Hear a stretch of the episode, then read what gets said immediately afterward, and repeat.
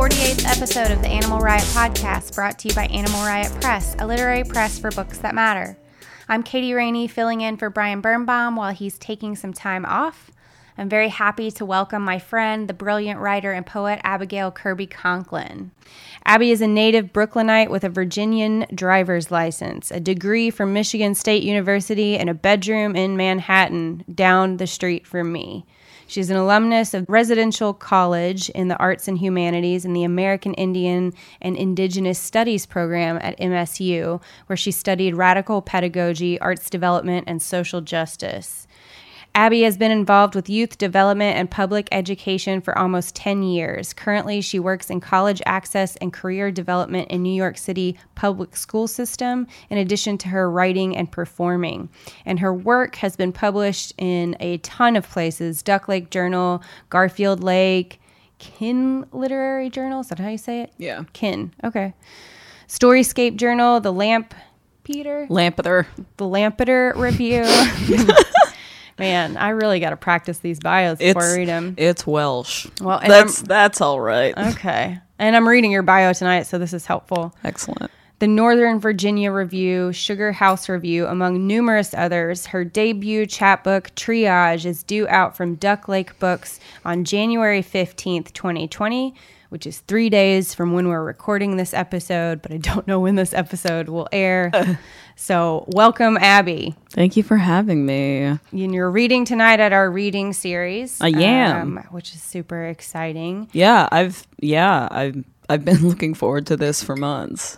You, you- guys are the coolest kids. I just want to I just want to be on your reading series. Well, thanks. Well, you're you're headlining tonight, so I- it'll be exciting. Yeah. Where else are you reading this month? You got a lot lined up. Yeah, I do. I'm going to be at Femme and Non-Binary Art Show reading with them uh, next weekend in Poughkeepsie.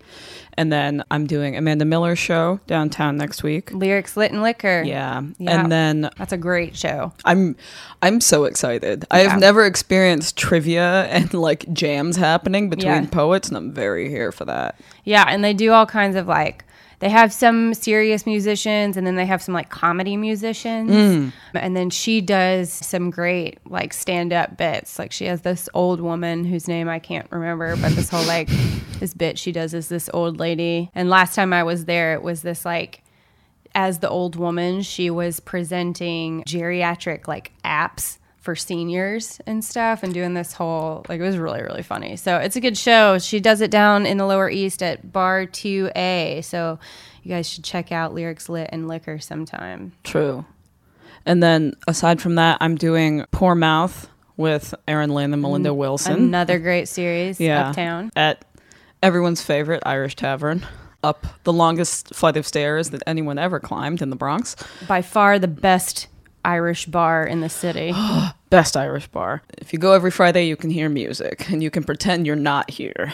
And then I have a gig in DC in February. I'm doing a fundraiser for Planned Parenthood with what is it, Hell's Gate Brigade in Astoria. So Oh, cool. like I I'm very lucky. I have a lot of good things coming to me and I scheduled it all mm-hmm. somehow, which is enough to be shocked by. I don't even have to go and re- re- perform now. It's just enough that I scheduled it. Yeah. But it feels very cool to look at my calendar and go, "Oh, you know, I have this thing I've worked on. yeah. I I pitched it to all of these events, and they took me. Yeah. Yeah. So, yeah. Um, what did you s- pitch other than a reading that was makes it I don't know. What was the hook? th- me? Yeah. the cover of my book is bright red.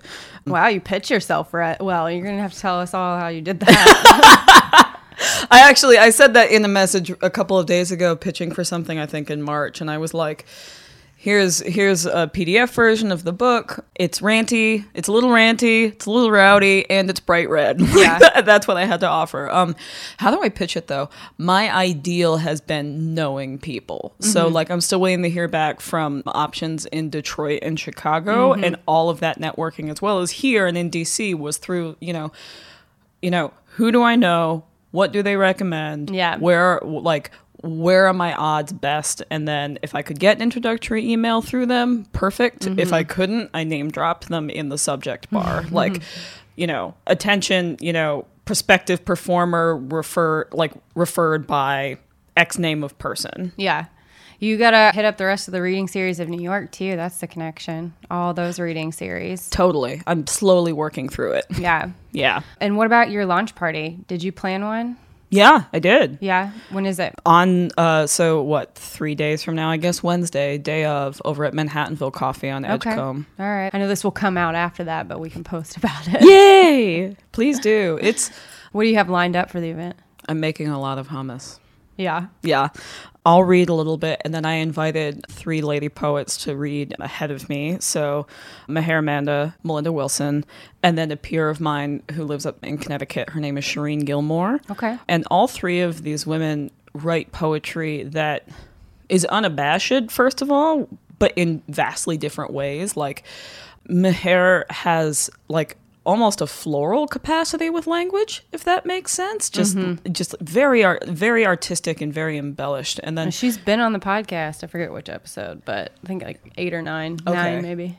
and so I, I wanted that. I wanted her voice. Mm-hmm. And then Melinda is not quite stripped down in her writing, but is pushing it. Like mm-hmm. she really evokes Elizabeth Bishop for me in a lot of ways. And she's in she's in my writers group, and so I've gotten to watch her. Like I get to watch her brain work, and I Yeah. love I love how she writes. And then Shireen is kind of a cross between the two. Plays with language really really well, but also weaves differences in time like jumps a poem back and forth along a timeline in a way that i i really struggle to do and she does it really effectively um and all three of them talk about being like the act of being in the female body 24 hours a day um they talk about illness they talk about identity and um, motherhood and i feel i felt like that I considered having a couple of gents reading as well, and I was sort of like based on the content of this book, because it is loudly feminist at Yeah. many a point. These three women stuck out to me as like, no, this is who I want shoring me up while I do this. Well, let's talk about that book. You said it's loudly feminist. How so? So, one of the poems in the book is is called literally feminine, mm-hmm. and I sent. I remember this so acutely. I sent sort of the first workover of it to my mother. At this point, I think I wrote it the first time three years ago. Mm-hmm. And I sent it to my mom, and she wrote me back. She goes, "Wow, you weren't in a very happy place when you wrote this, were you?"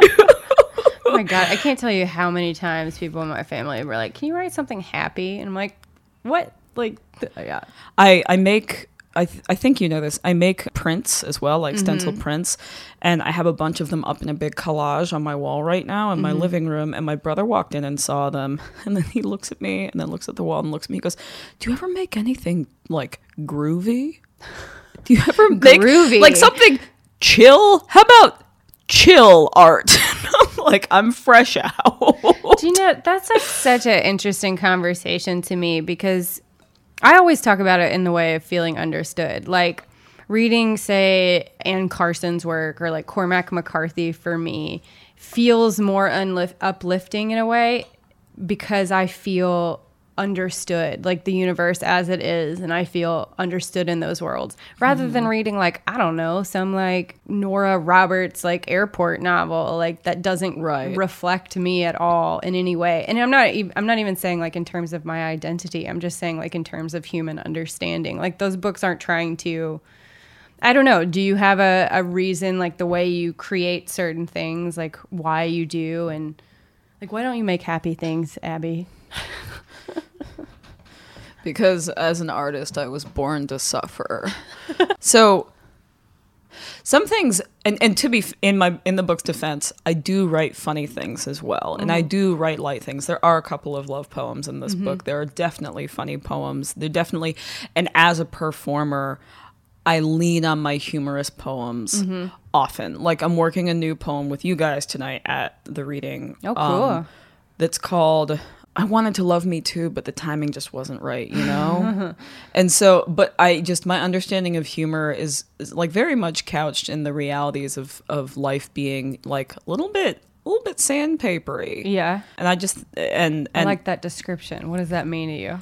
it's funnier when you understand something is funnier i think when it when you understand it to be a true thing mm-hmm. like we how many times the, the number of stories I've heard from dear friends after Thanksgiving dinner mm-hmm. where shit just goes AWOL, like terrible things happen, Yeah. but the way they recount it is hysterical. And you understand that the crux of the meltdown was the family collectively being unable to manage a grief mm-hmm. or there being a political issue that everyone could not find their way around. Mm-hmm. And that's a real uncomfortable sandpapery thing Yeah. in life. But then humor makes all Hey.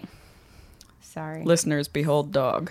Rosetta's growling. Stop it. I'm yeah, I'm I'm really popular with Rosetta. I, I don't know. I just think it's that much funnier because it's it's that tinge of like, oh, I get that.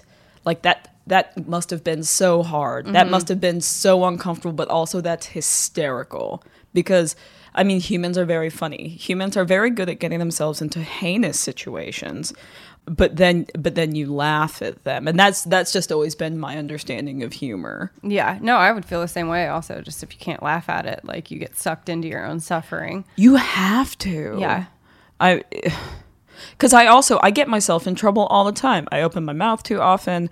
I don't fix my face in time, or someone decides I haven't fixed my face properly, and I just find myself in Yeah. really uncomfortable situations. It's like if I can't laugh at this, I'm gonna be a sorry excuse Yeah. for a human being. Yeah. Yeah. So Well, would you want to kick us off with with one poem now? Sh- I don't know if you want to try your one you're going to workshop tonight, or if you want one from the book, or I want to do one from the book because this is I start most of my sets with this poem Okay. because I'll explain after. okay. So this poem is called Brutality. Brutality. You ever want someone so much your chest empties out? That violent pressing nullity up against the underside of its cage, need hiking your shoulders, filling your throat, forcing the breath from your body like a flatbed truck spun off the highway, trailer pitching after cab. Yeah, me neither. I like that. Which I think sets listeners up nicely for me. Yeah. Because it is like there's a grief and there's a violence in a way and there's an Mm. unpredictability, but then it's also like it just yanks you back. Like, Mm-hmm. But also, as my father has said to me time and time again, love's, love makes everyone a fucking idiot. Yeah. Probably, okay, I put the fucking in. My dad says, love makes everyone an idiot. Mm-hmm. And, and that sentiment carries through there, or that's what I want it to do. So that's how that's how I open a lot of my sets. So what's in the book? What what's well? What talk about the title for a minute? Triage. Where did that come from? Triage has been this has taken many forms. The mm. title has been the title of many different things in the mm-hmm. last 6 years. Post post my significant breakup in my early 20s, I was journaling a lot and I'm not historically a journaler. Mm-hmm. And I thought, you know what? I'll hold on to this. You know, I'll keep these notebooks mm-hmm. because maybe I can turn this into, if not fiction, like maybe some kind of if it's not a poetry collection, something stream of consciousness mm-hmm. that could be that just shows the narrative arc and how uh, non-linear the arc is post heartbreak. Mm-hmm. And so triage was what I was calling it in my head, and then it drifted. I found myself in my grief really boring and redundant in my journal. So I was like, this is not for, this is, no one wants to consume this. But then it's what I came back around to over and over again for titles of things. Yeah. Like, does this fit here? No. Does this fit here? No. And so it was always like, I'll write that book at some point. And, and so now I have. And it just happened that when I was stringing these this manuscript together, it still has an arc of losing managing, metabolizing the loss, and assessing what it means to come out the other side of it and have to live with knowing that it happened. And I felt like triage kind of applied to that. Mm-hmm. Because, like, you can, what is it? You can stanch the wound. The blood will stop rushing out, but then you still have to stitch it up. You still mm-hmm. have to keep it from getting infected. You still have to take antibiotics.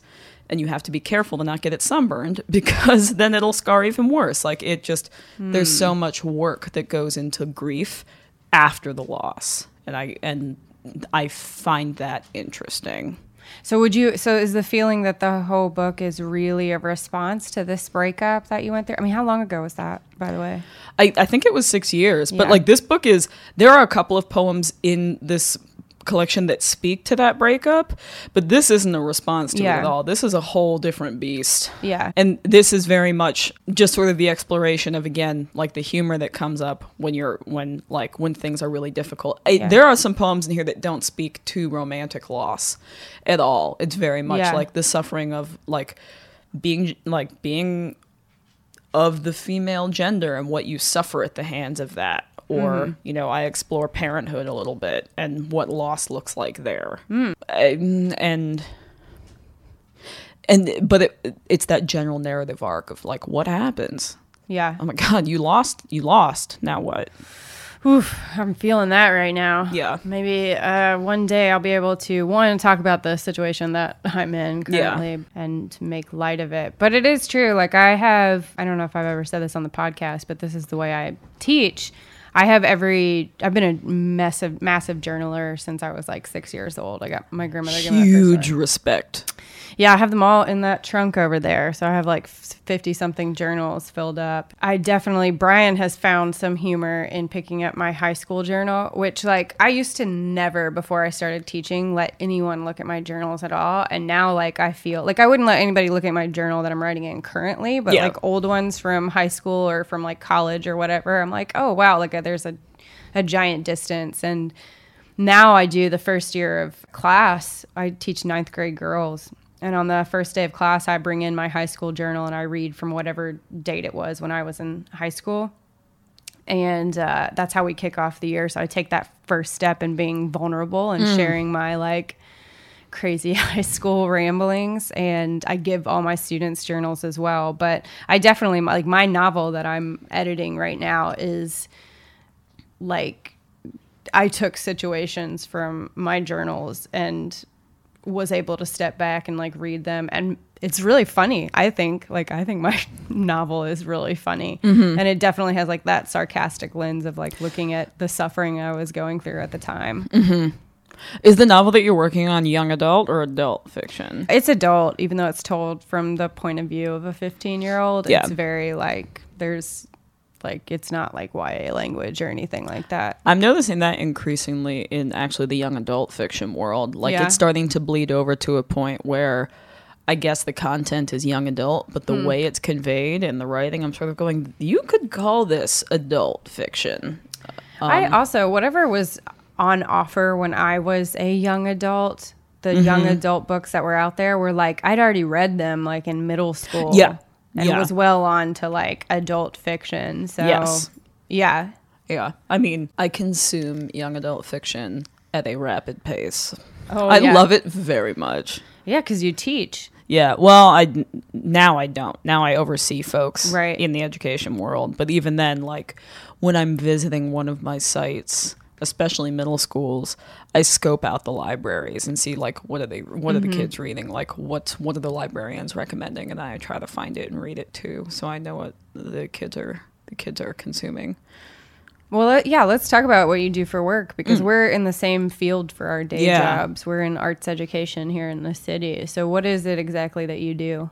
So I'm a manager with a small company. Like we are generally what happens is a school uses state and uh, federal government funding to pay us as one of their service providers to bring in something that they are unable to provide, don't have the bandwidth for, or can't be bothered to provide. You know, especially because like trying to pay, you know, it's hard. Teachers staying after school is rough. Yeah. Or like supplementary like we're, we're supplementing what's happening in the schools and so mm-hmm. what we what we do is college and career readiness and so that looks and k through 12 so that looks like you know with younger grades we're teaching elementary schoolers about all the different jobs they could have. We have 40 lessons to choose from in our elementary curriculum, mm-hmm. 40 different careers that, you know, are not doctor, lawyer, or nurse. Yeah. and then you know interactive activities and creative activities to go with. We help fifth graders in new york city apply for middle school. We help eighth graders apply for high school.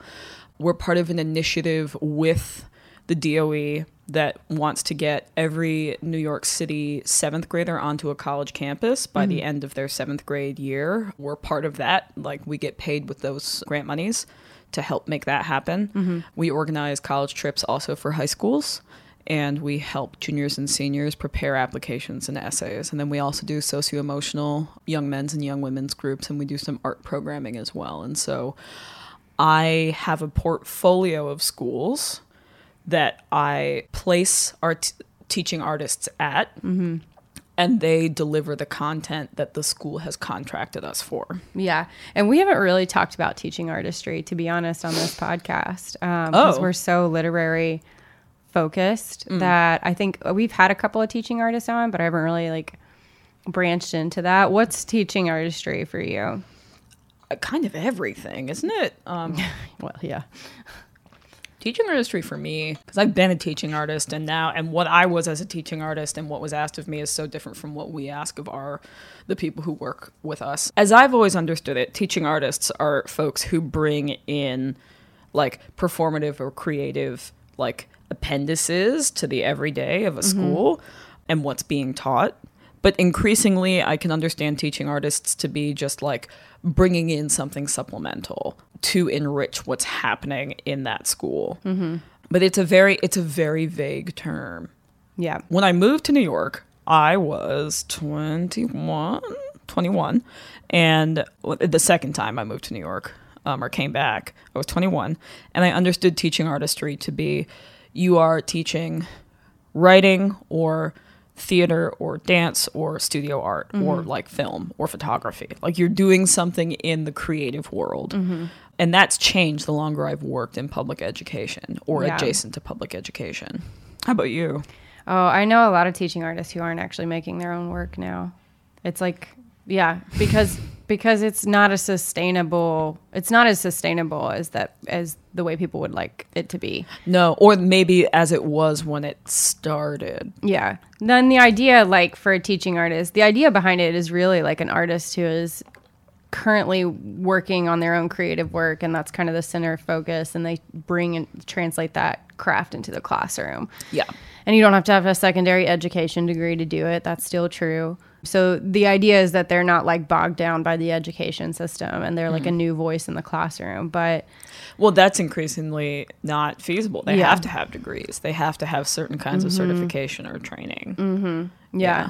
Well, what's this like? You write a lot about radical pedagogy, and I said that in your bio earlier. What does that mean to you? And I know you're like very active in the social justice world and like the way you talk about certain things. So I'm guessing like I don't know. What is radical pedagogy? What does that mean to you? For me, radical pedagogy is making it possible for for learning to be student driven or student informed mm-hmm. instead of student reactive. And what makes that radical is this idea of you know no longer letting learn. I I have found in my experiences as a public a student of public education and public school systems in New York and in Virginia and now working, having worked alongside students in DC public schools, in Michigan State's public schools, and in New York public schools, that learning learning is punitive. Hmm. Learning is no longer a space of liberation in a hmm. lot of schools. It's a holding cell, and it is sort of it's a microcosm of where lines are drawn socioeconomically and racially. Mm-hmm. And so to radicalize pedagogy would be in my perfect world and what like sort of you know nudges me on the day to day is you know how do we disrupt those patterns? You know there's all of this there's all of this dialogue in the education world and the academic world surrounding education mm-hmm. as a study about how like this is this is how to better facilitate small group versus whole group. And this is how to differentiate so that different levels of learners can be accessed in one classroom. And so there's all these dialogues going on but at the end of the day there's still a lot of teachers not getting their needs met and mm-hmm. therefore their students are not getting their needs met and students are suffering. And so yeah, radical radical pedagogy is what happens when it's the student who's the center of that universe hmm. instead of the politics, the data, the money, and the power play. How has that just becoming involved in this world and thinking about education that way, how has that influenced your writing, if at all? So I actually I write quite a bit about students because I used to be localized to a, a singular school and I was responsible for 100 students. Mm-hmm. I wrote a lot about them and, you know, my experiences with them and their community and their family. And I write about it now too. I generally don't share it. Yeah. I don't feel like it's my business Yeah. A young white woman with a college education. Yeah. Out here saying like, "Gosh, this was so poignant." Like, yeah, sure it was. Good for you, honey. Like, Mm. I I can I can pipe down. I have I have notebooks full of thoughts on on kids and, you know, teachers and their educational experiences, but I haven't found a means by which to write them in a way that feels respectful as opposed to Mm. Yeah, that's a good point. I'm thinking about I've written a couple of essays about my students and some in collaboration with my students. My students are always very aware, but I'm also dealing with high schoolers, so it's a little bit different. Like Mm, mm-hmm. Yeah. I've never written an essay about younger kids because I just think that's like not entirely fair. Yeah. Mm-hmm. They can't say one way or another. But my students, the few essays I've written have read those essays or collaborated on them with me. So I, we had one published in the the AWP, the notebook, the Mm. writer's notebook Yeah. last year with three of my students and they got to like publish their work for the first time too. Right. But yeah, I definitely I definitely feel that line of like okay, what's okay for me to write about? Yeah. And generally I just try to come at it from my own experience and what I'm experiencing in classroom and not what my students are thinking or feeling, but I guess like the impact that I'm feeling in the moment. Well, is now a good time to read another poem, maybe? Transition? I don't know. Sure. Are you feeling something else? Anything inspired by this conversation? I'm thinking about how I like something I want to push myself with in in time to come, in soon time to come.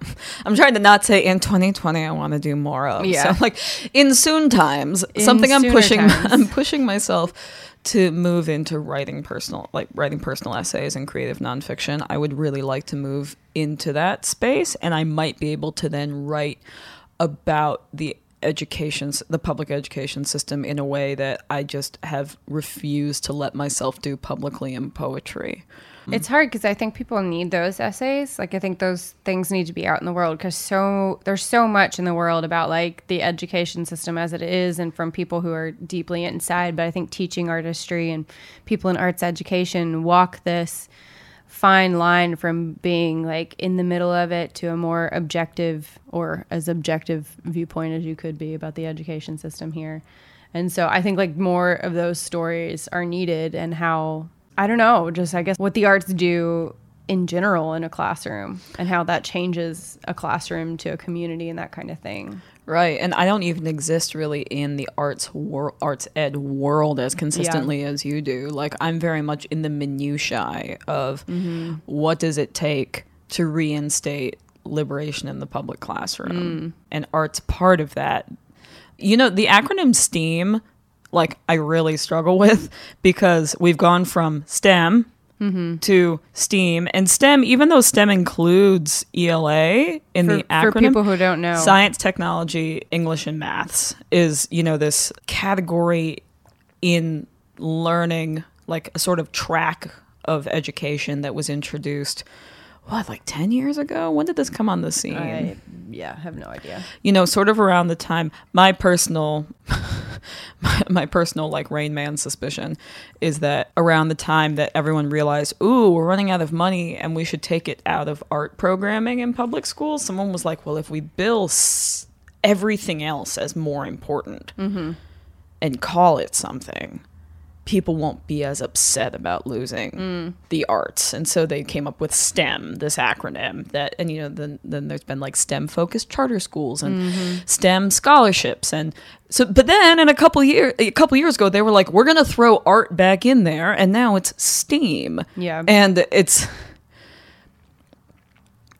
I grapple with it because on the one hand, yes, there absolutely has to be creativity and the arts mm-hmm. in in a classroom and in a school in order to facilitate like a development of holistic learning. Mm-hmm. Absolutely, but it's funny how it just it still it feels sloppy almost. Yeah. Nothing's changed. They've just put a vowel in there. Yes, that's totally true. and like I'm thrilled that everyone is now thinking about the letter A more. You know, well done. But also, w- what's happening? yeah. Honestly, it feels like the same way they do with, you know, doing this work, you you talk to like tons of different affinity groups and stuff about the way like their culture is taught in schools and it arts feels like it's been thrown in there the same way that like oh students just focus on black history for one month Right. or focus on indigenous peoples for like a day or something or, or taught you know yeah. Or how learning like how those communities perhaps grew up learning or understanding the world mm-hmm. it becomes commod like commodified. So so those kids who can really only understand things through like visual learning aids and creating mm-hmm. you know that's cute but they are not permitted that as their way their their way of understanding the world or the knowledge systems they operate through unless it's in art class. Mm-hmm. Or in the case of like if you grew up in a community where like you learned or spoke a certain way that's cute during the heritage month. Yeah. it's it's it's it's conditional. And that makes me crazy. But we still Yeah. have steam. Never five get all right what are Okay, you, what are you gonna read for us yeah Um, to have all these post-it notes and have like no organization. Oh, okay. Speaking of art, this is a long poem. okay I say that, but like there's so many poets in the world who say that, and then it's like seven minutes long. This will take me like two minutes. But so one other thing about arts education I've noticed in me getting older is I'm starting to I react really intensely to very intense pieces of art, mm-hmm. especially theater, in a way that's making me think that perhaps this is sort of my body belatedly saying, we didn't get to do this in school mm-hmm. because we had to pick and choose and it didn't always work out. And so now like I my system just reacts mm. as if a- going into anaphylaxis. And so mm-hmm. I saw a staging of uh, Angels in America on Broadway. Oh, yeah. Not this past summer, the summer before. And it was phenomenal. And it also fucked me all the way up for a good like six weeks. Oh, I was yeah. just, I was wrecked. It was Wow. because it was just the way it was staged was phenomenal, mm-hmm. but also it brought history to the fore that we don't really talk about in school. The, talking about what HIV and AIDS did to the gay community and subsequently mm. Americans and American history and that erasure, and the way it was, the way that show conveys it. Like I just felt it in my mm. bones. So this is a poem about that. okay Yeah, and it's called I Saw the Revival of Angels in America last weekend and it wrecked me. I saw the revival of Angels in America last weekend and it wrecked me. I staggered home afterwards and drank two inches of vodka, pausing only to hide the Playbill in my bookcase where I could not mistakenly come face to face with it for the foreseeable future. I logged out of Instagram, Facebook, the New York Times, closed every window left open on my laptop, reviewing, interviewing, waxing poetic about the cast, director, whomever the hell, Tony fucking Kushner and how cuddly he has become in middle age. I saw the revival of Angels in America last weekend and it wrecked me. Every seam unstitched with one violent yank, like a bad party trick begun with the best of intentions but resulting in blood and 30 feet of digestive tract burst all over the guests. I've been waking up the mornings since, feverish, jaw clenched too tight to chew. On my lunch hour, I find busy restaurants to slip into, lock their bathroom doors, crouch against a wall, and scream. The ambient noise of the $11 soup and salad crowd conspiring to keep me to an undetected minimum. I saw the revival of Angels in America last weekend and it wrecked me. Unable to face the subway trip home, I walked the five miles instead. The 6 p.m. sun over the Hudson drilling into my left side virgin skin. Commuters whipping past, deaf to the bent figure emitting her ancient, ugly translations of grief, streaming with salt water until driven off the path and onto the riverbank, squinting out against the brutal glare of the light. We let them die. I tell the rough gray water. I do not realize I have begun to scream until the gravel buildup in my throat strangles its own sound. We let them die. We let them die. God fucking damn it. We let them die. Mm. Ooh, that one's Yeah. giving me shivers I remember after I saw it, when I was really in the throes of my reaction to seeing it, mm-hmm. I called my my parents lived in New York. They moved to New York in the '80s separately and met here, and they worked in the village at a at a publishing company. Mm-hmm. And I just called, I think my dad, and I said, you know, I don't know what to do with this. I'm feeling all of this and this grief and this fury that like we don't talk about this. Like I like what it's fucking it's it's a crime. It was a mm-hmm. crime and my dad there's this pause and my dad just goes, "Abby, I know. We watched it happen." Hmm. And he just described he just described watching the, the village die. Yeah. Yeah, which is so not long ago. Yeah. And to then and now we're in this place in the political landscape and like amongst the American citizenry where it's just like we like why don't we learn? Why don't we learn Yeah. Um, our government still isn't taking care of its humans the way it's supposed to. yeah. Mm. Well, honestly, like all this speaks to me. Like I, f- I don't know. Just going back to the radical po- pedagogy and like thinking about and being. I don't know. I've lost my train of thought. No, I was like really into this like question I was about to ask and then forgot. Radical pedagogy. Yeah. Is it your experience as a professional or as you growing up? No, I would say as a professional, but Hmm. I anyway. Anyway. It'll come back. Yeah. And you'll and you'll interrupt and there will be no context. And it will be perfect.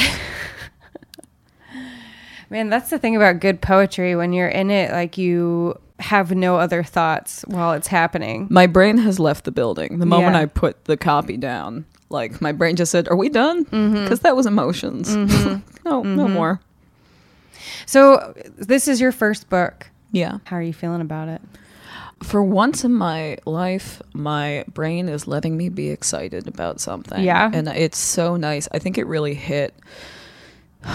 It hits, mm, let's say Friday afternoon, because people pre order copies as evinced by yours. Yeah, I Um, got my pre-order Yeah, you did. before the publication. Exactly. I So was- people are was like, starting to "Oh." get it, which means because I I have no intel, it was ordered from the publisher, so I'm just hearing from people whom I haven't seen since I was 19. Mm-hmm. Let's say. Haven't spoken to since before that. You know, we were both in the dorms for a year and a half and then we never saw each other again. Mm. But we were connected on social media and I have people reaching out to me saying like I got my copy, I'm so excited to read it. And it and that's kind of when it hit because you know, I built a website. I've I've tried to build a media presence. You know, you put in the work because you Yeah. understand it's what you must do. The Yes. only reason I started performing on mics in New York City was because because I have had stage like I, I hate being on stage. That was a thing for much of my life because I tried doing theater in middle school and it was I some you know some voice in the in the back corner of my brain and like like a dusty dusty you know mm-hmm. corner just said like you have to perform because there's too many people in poetry for you to get noticed just by submitting. And yeah, particularly for poets, you have to Yeah. be out there performing. yeah. And yeah, so it it's I you you keep going. Mm-hmm. Like I just I kept working on it and I kept showing up and doing the open mics and then you know after 2 years of that that's when I started getting asked to feature. After 2 years of like really falling on my Yeah. face.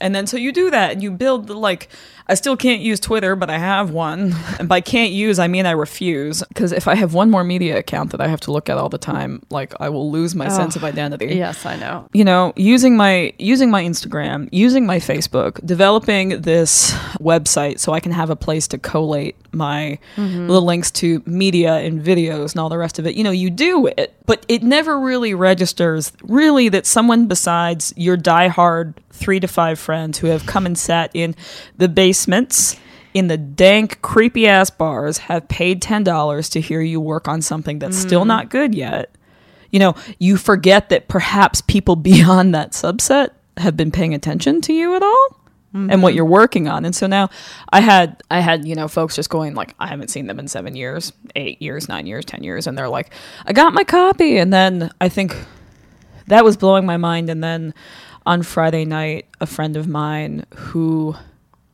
we were we like we were buddies in college not super tight but we knew each other and he suffered a really grating loss um, after we both left school and I had moved out here. And I wrote a poem that was not directed at him, but was for him to ha- just sort of like to be aware of. Like this is what I wrote in response to this this this loss, this grief.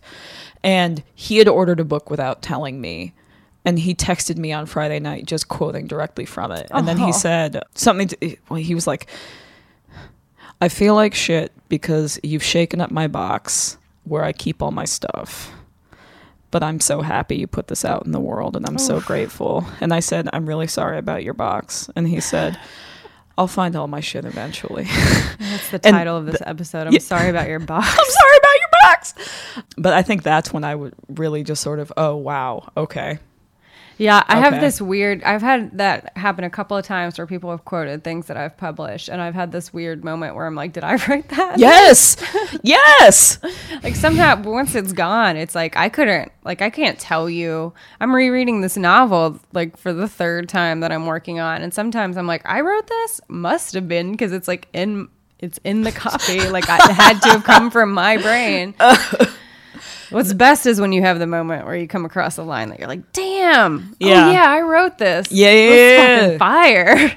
My, I mean, my, my go-to, my go-to is when I reread something. I've had, I've written a couple of poems in the past maybe month or so after like a four-month drought. Like a couple of poems in the past month or so where I've just like been very pleased with the direction they're taking. And my thought Yeah. is, yeah, that's that's something an adult poet would write. An adult poet. An adult poet. That looks like something grown. I, uh, like a grown-up wrote that. Well, let me ask you about how many times did you you're publishing with Duck Lake Books? Duck Yeah. Lake Books? Yes. Duck Lake Books. Yeah. Duck Lake books. They're out in Washington, is that right? How many places did you submit your chapbook? I'm really on a mission to have everybody who comes on the podcast talk about their rejection life because I just think it's so important to talk about rejection. Oh, please. Let's just let's just only talk about that for the rest of this episode. So actually, you and I are connected on Instagram. On my Instagram a few months ago, which side note, I discovered the the like s- film your screen sort of uh, like addition you can put onto your drop down menu on an iPhone uh-huh. a few months ago. And so I was I got, you know, I've gotten I think 15 rejections just for like singular or, or pairs of poems in the past 3 months. Mm-hmm. And so I was looking at it at my submittable account and like all of the little gray rejection boxes. Like mm-hmm. and then I thought I'm just going to tape this. So I turned the recording on on my screen and then I just scrolled all the way down for a good 30 seconds because it's green if there's a, an acceptance. Yeah. And so, like, let's say we pass four green boxes and about 63 gray rejection mm-hmm. boxes. And I just, I got a hu- pretty sizable response from like people who write comedy in my life and perform, and people who are writers, like lit writers Yeah. in my life, because I don't know how many places I sent this manuscript to. Yeah. I don't. Um, I reached out to Duck Lake after they accepted two poems of mine for their journal because they were two of the poems that I just hadn't been able to place for like a year and a half, like kickback constantly. And they took these poems, and I thought, you know what? I'm gonna solicit them and just go like, "Hi, you took really good care of me with these poems that no one else was taking. Here's my manuscript. What do you think?" And that happened to land with them. Oh, I like that. Yeah, but it was, and then this was so great actually. So Devin, Devin Kelly, your My your- co-host yeah, your tripod. series. He was a judge for Thirty West chapbook con- uh, contest last summer. I got the manuscript accepted, and then I found out that I had made the first couple cuts in that oh, contest, and then I had to I had to withdraw from the contest because I had this publishing thing, and I Yeah. was, and so it's just one of those like it itches and Yeah. it bugs you, but you also I know so many people who have thrown hundreds of if not thousands of dollars into prizes, and actually, mm. okay, that's something I don't submit to prizes. Yeah. Okay, like I submitted to some chapbook prizes this summer if they were like less than ten dollar fees, mm-hmm. but I don't submit to prizes generally. It gets I- expensive really quick, even if the submittable is like three dollars for an entry. It Yeah. goes that up. Absolutely, I blew through like fifteen dollars worth of fee money last Sunday just shooting stuff like just trying to get stuff out into the ether. Well, and I think for poets, you have your rate of rejection is probably higher than fiction writers just because you're submitting even more individual poems everywhere. Yeah. And also because everyone who is an editor or a reviewer for those publications like basically works in academia or mm-hmm. for a like a, a nationalized publication. So everyone reviews the submissions over the same 3-day weekend when they don't have to teach on the Monday. so you get all your reject you get like 8 at a time because they're all online across the globe like no no no no no no no Merry Christmas. Oh God. Yeah. Yeah. Yeah, well, that's what I just I always like having these honest conversations about rejections and how hard it is like to get any manuscript published. Oh my god. It's so much easier to get a poem published than a manuscript. Yeah. Jesus. Well, we're coming towards the end. You want to take us out on a couple poems? Sure. However many many you want. Oh. You want to also sh- what's your Instagram handle and So my Twitter and universal stuff? media handle is A underscore K underscore C underscore poetry. So it's my initials poetry, and that's my that's my my twits, that's my grams, that's, that's all the all the good stuff. got it. Okay, so let's talk about What's your website? abigailkirbyconklin.us. Okay. That good Weebly life. Okay, so actually, I'll read Feminine, the poem that I mentioned Yeah. earlier in our chat, and then I'll do a poem about motherhood, loss in motherhood, and then I'll do, I'll read the last poem in the book. Okay, Feminine. We're inculcated with the intimacy of blood early. Touch it, feel it, get used to being ashamed. Scabby knees, please get your resignations in order. By the time this is done, you will have bled more than half a field of Civil War soldiers. For all intents and purposes, you are one. Your body Antietam, cross-hatched with wires, wooden barriers. Break out the violences. Strip back their flesh. Make a slapping noise when you force your knees together in public places. As I said, Civil War. As I also said, you. Does it hurt yet? Good. Thank you. Guys. Snap. Yeah, snap. This is called I Do Not Listen to Women Singing Sad Songs. Whatever the maximum number of listens is that one can clock of Radiohead's Creep without starting to bleed, I haven't cracked it. Ditto Coldplay's Fix You. Ditto the entirety of Frightened Rabbit's discography. Apparently, listening to White Men Mourn is the store brand Valium I've been praying for my whole life. The better to keep deep sunk that other world in me, blood diamond edged badlands. Grieving. The first time I heard a woman sound her hurt, the summer her son got killed at the family wedding four weeks later, as if her jaw had unhinged, a fist forced down her throat took a hold of her guts and hissed, Now, tell him how you really feel.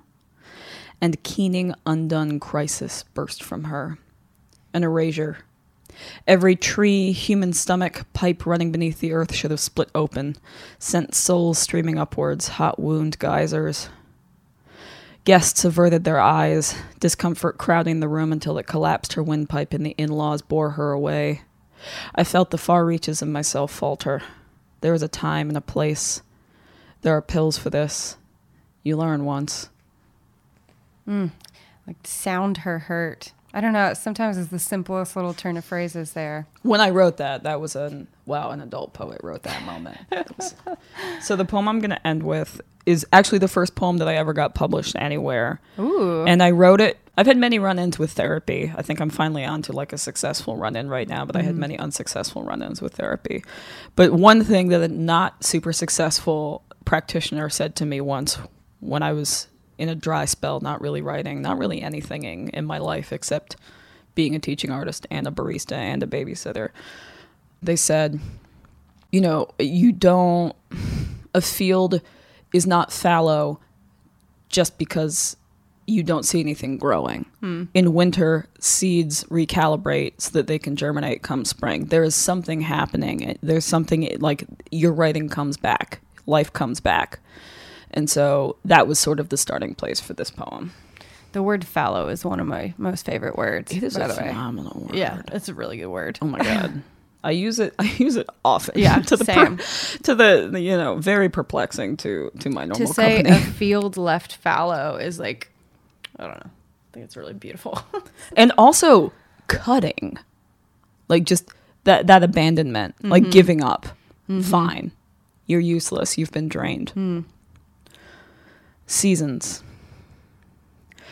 When i've almost convinced myself that april isn't coming i imagine holes opening the earth and filling them with water. Watching it soak away and wondering at the cupping loam palms how they take faster than i can give a relentless season of their own. Maybe there's been a drought in the underworld. Persephone waiting for her season of cold stone and murk to give way and return her to the surface of the world. A deep thirst at the back of her throat for a sip of something of life. It's been argued that she loved him. The god who stole her down a hole, trapped, bribed, damned her to a half life in the land of the dead with the pearl pulp of fruit seeds. But I imagine her each spring crouched below the openings in the earth with palms upturned in faith that spring will come. Thaw will streak the marble skin of exhausted ice overhead. Life will return, come pouring in to salve the drought of her winter, and she will open her eyes and be home. Mm. Thank you for sharing that. Absolutely. And so that's available on by January 15th from Duck Lake Books. Where can they go? What's the website? Do you know that off the top of your head? No, but if you put it in the Google, Yeah. it'll show up and it's in their catalog. And it'll the it'll be on is- our transcript. And the cover is bright red, so you can just mm-hmm. scroll through the graphics until you see something alarming. Okay. What's next? I'm turning part of Triage into a one woman show that'll be up in April. That's right. You told me about this. Yeah. And I'm working on another manuscript Where are you going to be performing this one woman show? Under St. Mark's Theater with Feast Performance Series, one of their spring shows, as yet undetermined. Are you going to have it recorded, filmed? I don't know. I mean, at least it can it can happen on a Yeah. dicey iPhone. So that'd be cool to be able to share that to our listeners who aren't uh, in New York and can't make it down. I, like I'll need tape anyway because it'll be the Yeah. first time that I've been a theater person Mm-hmm. really, especially alone with props on a stage Mm-hmm. from memory. So, I mean, goodness knows I'll need I'll need something to take notes on. Man, for someone who feels like they're bad at performing, you're really throwing yourself out there and doing it. I have the sneaking suspicion that I have to keep growing my my Mm. writing and my practice or else I won't have anything useful to say anymore. That's interesting. Yeah.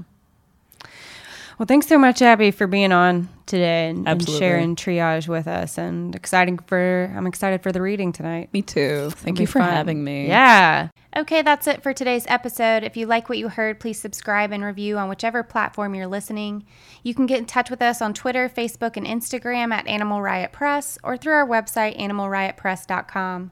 This has been the 48th episode of the Animal Riot podcast with me, your host, Katie Rainey, and featuring Abigail Kirby Conklin. Our transcripts for our deaf and hard of hearing animals are provided by Jonathan Kay. This episode was cut by our podcast assistant, Dylan Thomas, and we are produced by me, Katie Rainey. See you later, you filthy animals.